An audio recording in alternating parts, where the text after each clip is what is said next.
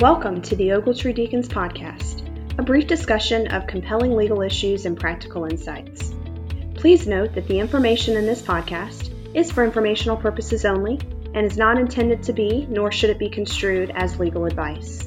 You can subscribe to this podcast on Apple Podcasts or through your favorite podcast service. Please consider rating and reviewing so that we may continue to provide the content that covers your needs. Please enjoy the program.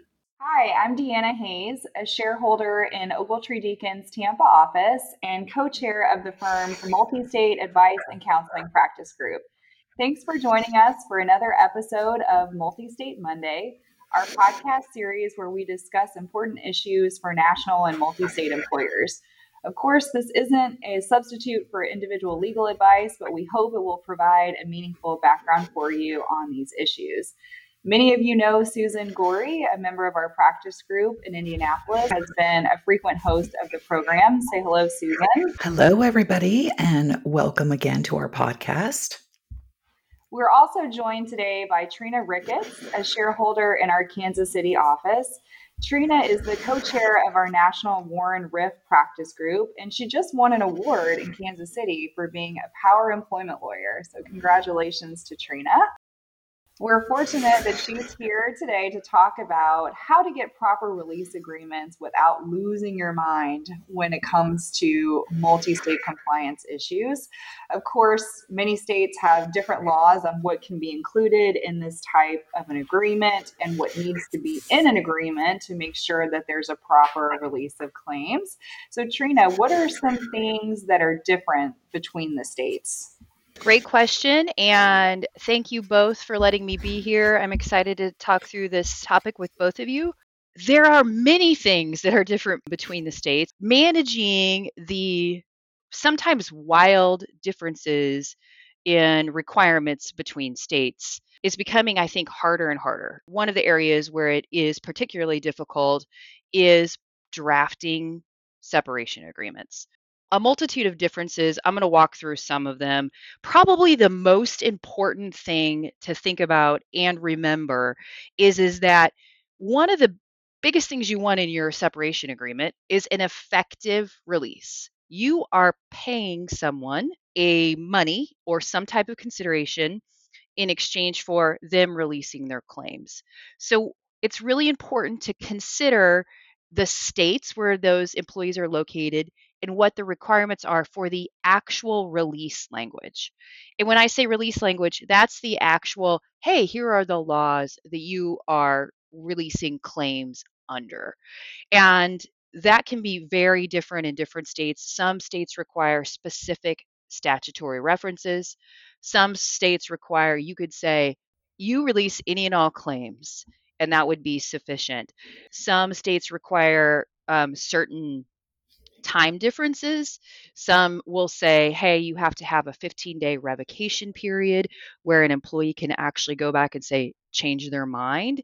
And if you don't have that revocation period in there, then you don't have an effective release. I think the biggest, well, and there's multiple important parts, but the biggest consideration is thinking about are the laws that we are wanting to be released properly notated in the agreement for that particular state.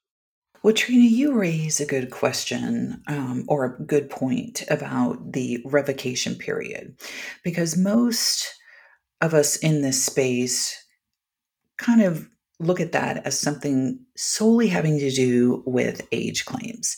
Is that true across the board in every state? Um, great question. It is very confusing. And I think one of the one of the things that we that we see is that employers use templates, right? And which is a great way to be efficient, a great way to be effective, but they have different sometimes you grab a template for somebody who's not 40 or over.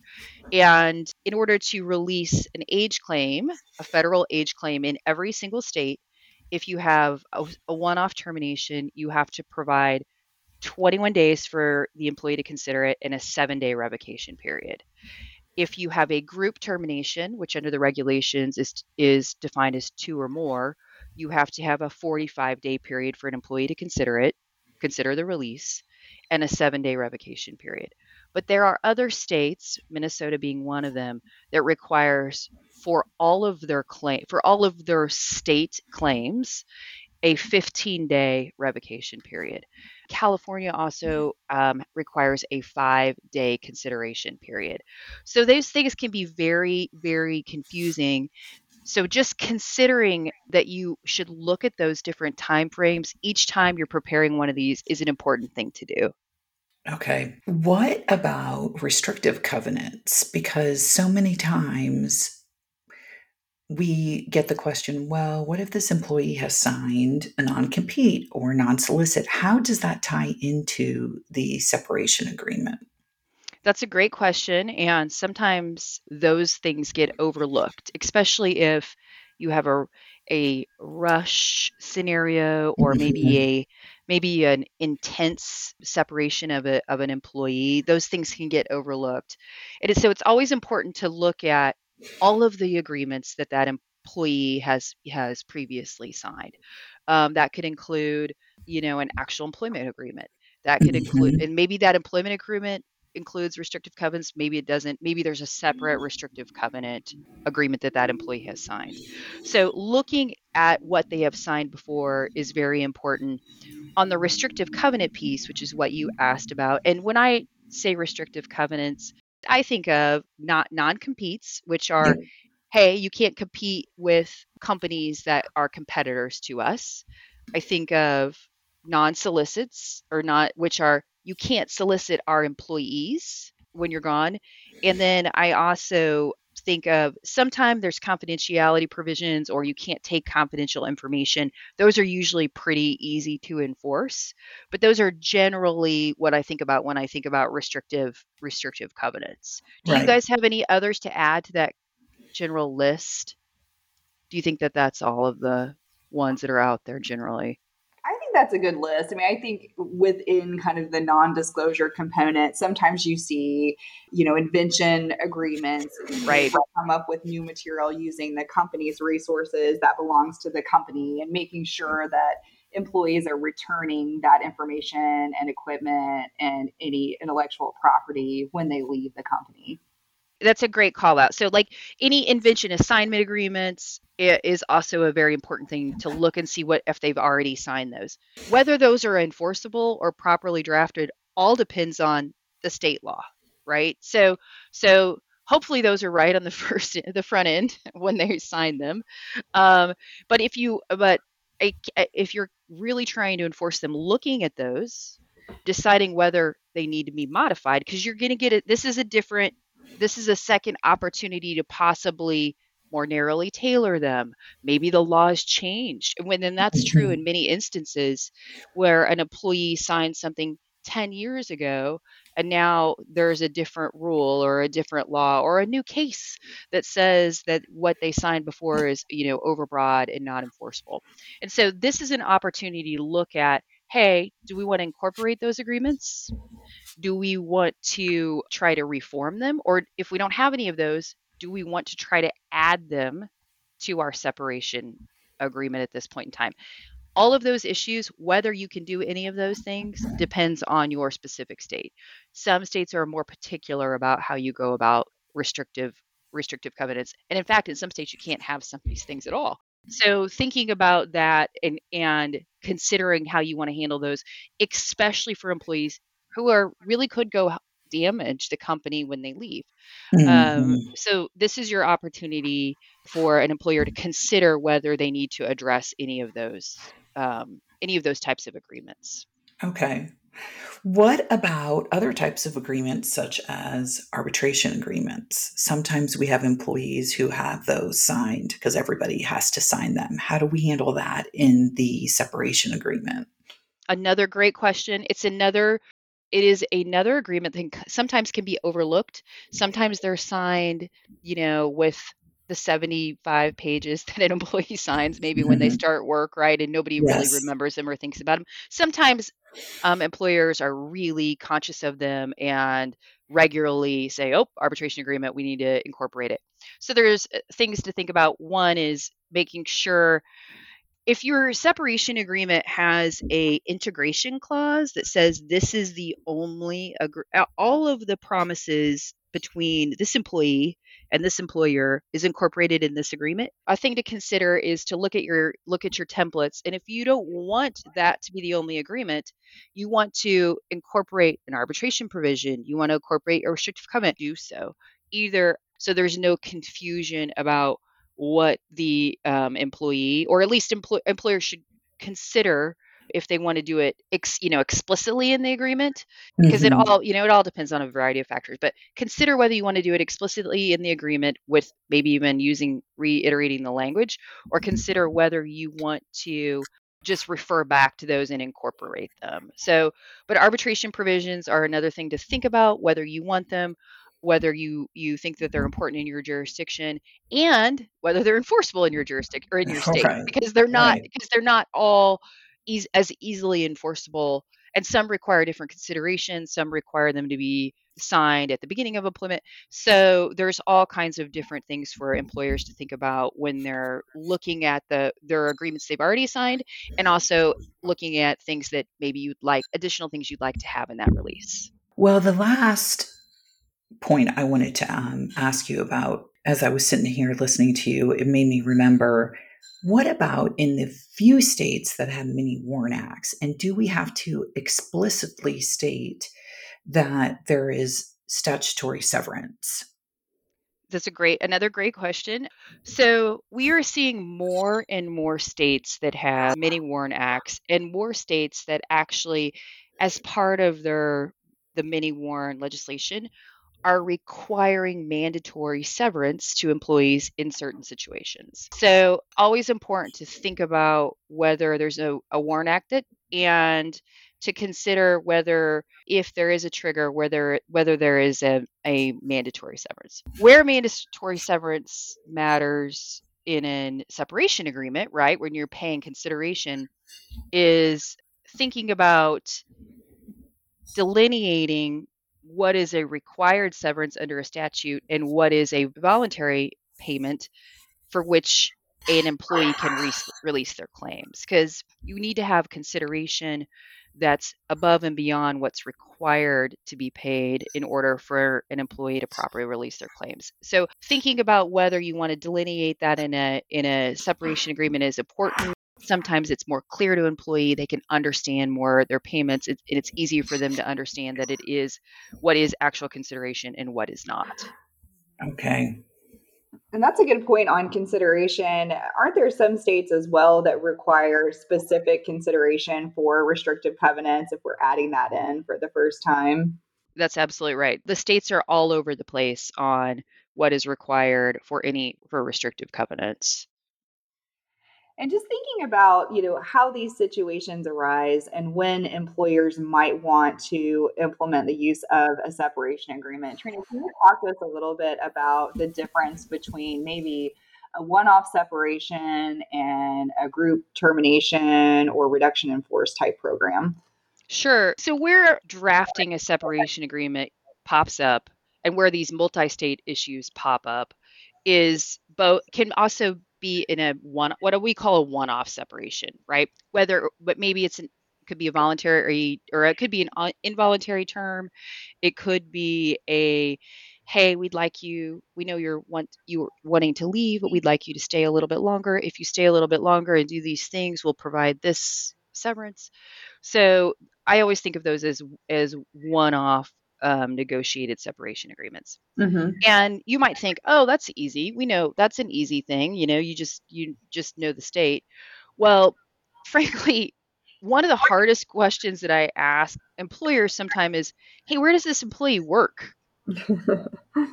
right? I mean think about that. Like i live on the i live a couple miles from the and work a couple miles from the kansas state line. So and often you know i might go to a coffee shop on the other side on the kansas state line and work. Maybe i go down travel uh, and meet clients on the kansas line.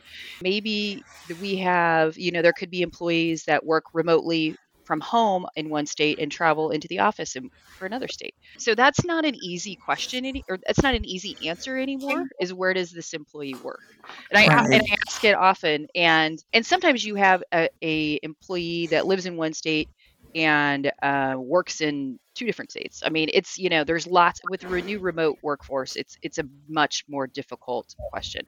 So looking at those, and then you can think about whether you want to include all of those state requirements in that release. Did you mention group termination programs as well? Before we get there, just one more question on that because sometimes I've seen it where clients might have a template, and in addition to thinking about the the laws that are at issue, you also don't forget about venue and choice of law, which are provisions that are usually further down in the agreement.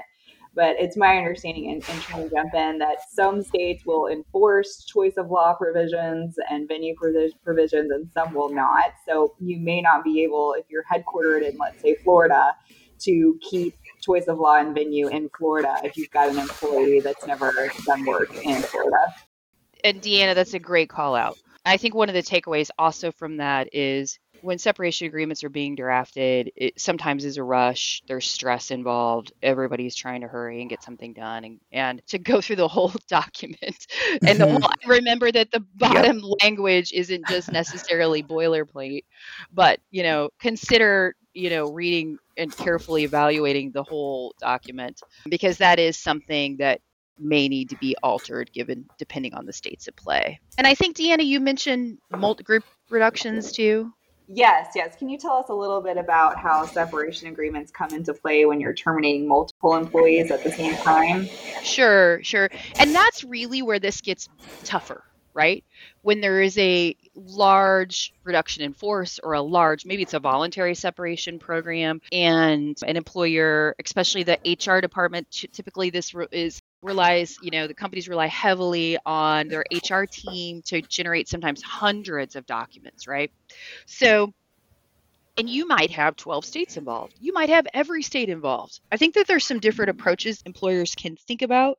And, but when I'm helping with these, there's some issues I sometimes see that regularly pop up. So maybe it's important also to learn, as I always say, the best mistakes to learn from are those of others. And so a lot of times I'll see in those not states not properly addressed, I see the forum selection clause or the choice of law doesn't make any sense or it doesn't have any it wasn't even thought about. I'll see there's no OWBPA exhibit when there's a group termination or I'll say see that the agreement says this is the only agreement when there was other agreements that the you know employer wished that they would have incorporated so some sometimes when they're drafting preparing lots of these, those are the kind of errors that we can kind of encounter.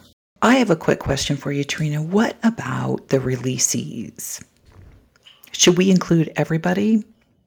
Great question.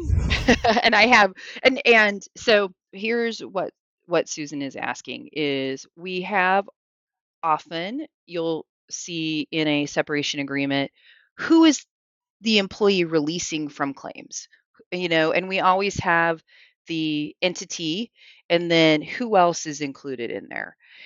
So of course i i think you should always think about that and think about who should be released. One of the things to look at especially when you're u- using templates is to go back up at the top of your agreement and analyze who is the agreement between.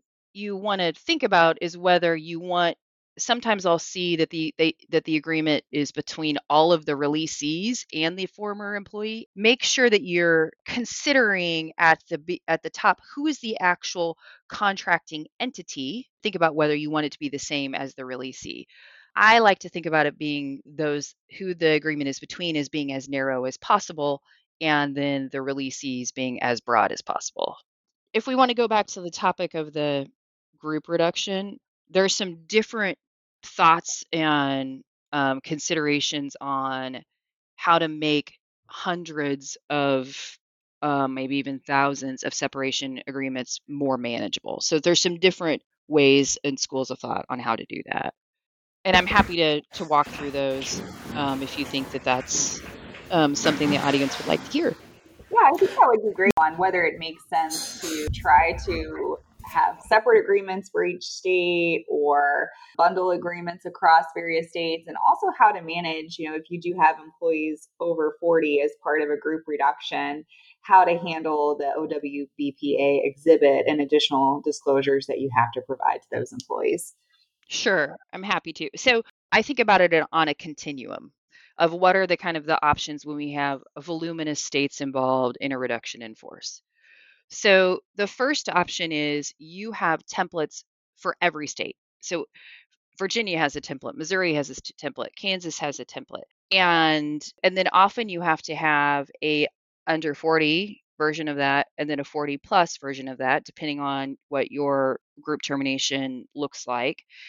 And then now we have McLaren Macomb decision which sometimes requires a supervisor under 40 non supervisor under 40, supervisor 40 plus, supervisor under 40. So then you almost sometimes you have four templates for each state. But that is an approach. And the tough thing with that is sometimes it's hard on the HR team to get the exact right template to the right person with the right OWBPA exhibit on it.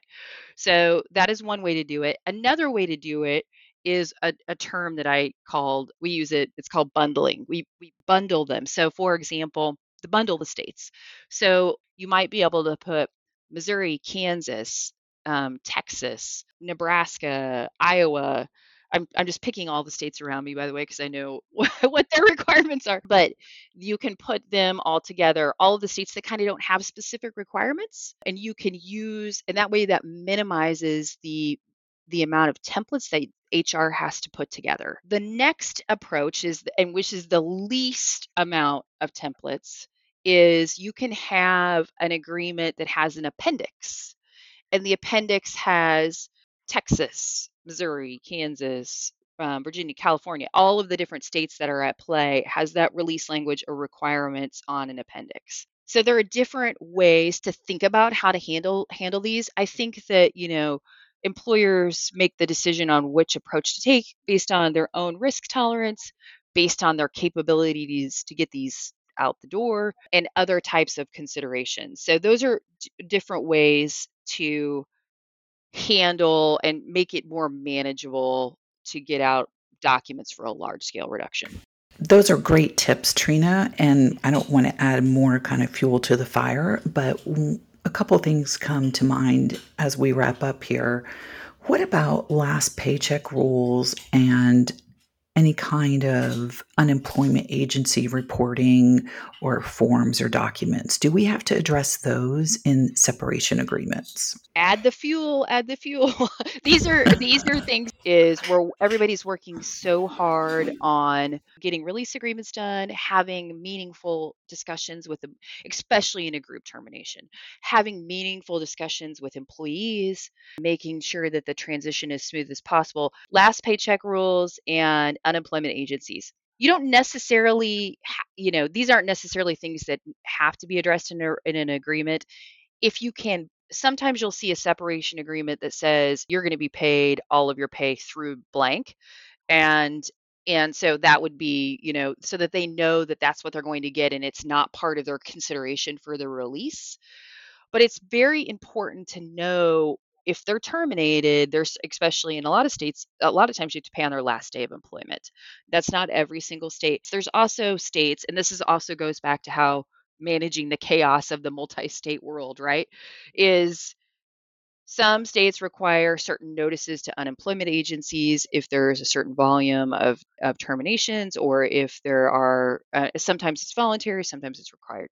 So thinking about not losing sight of some of those of some of those things and they might already be built in an employer structure and trina i think we've covered a lot of ground so far this has been so helpful any kind of big picture takeaways for our listeners as we wrap up um, sure i think planning is very important. This can be very, especially a large scale reduction is stressful. And so thinking about the states at play, thinking about where people in this remote workforce, it's not in, you know, like I like I mentioned, it's not an easy answer.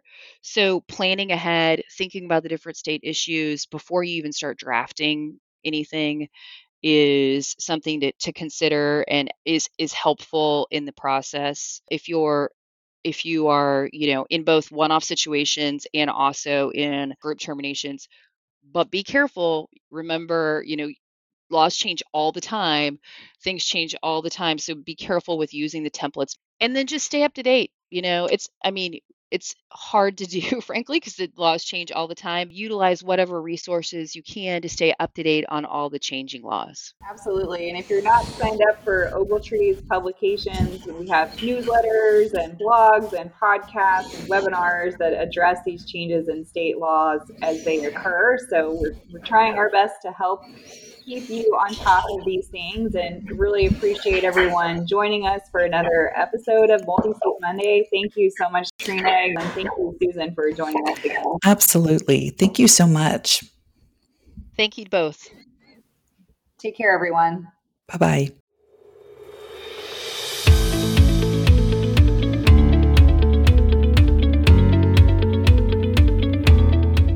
Thank you for joining us on the Ogletree Deakins podcast. You can subscribe to our podcasts on Apple Podcasts or through your favorite podcast service. Please consider rating and reviewing so that we may continue to provide the content that covers your needs. And remember, the information in this podcast is for informational purposes only and is not to be construed as legal advice.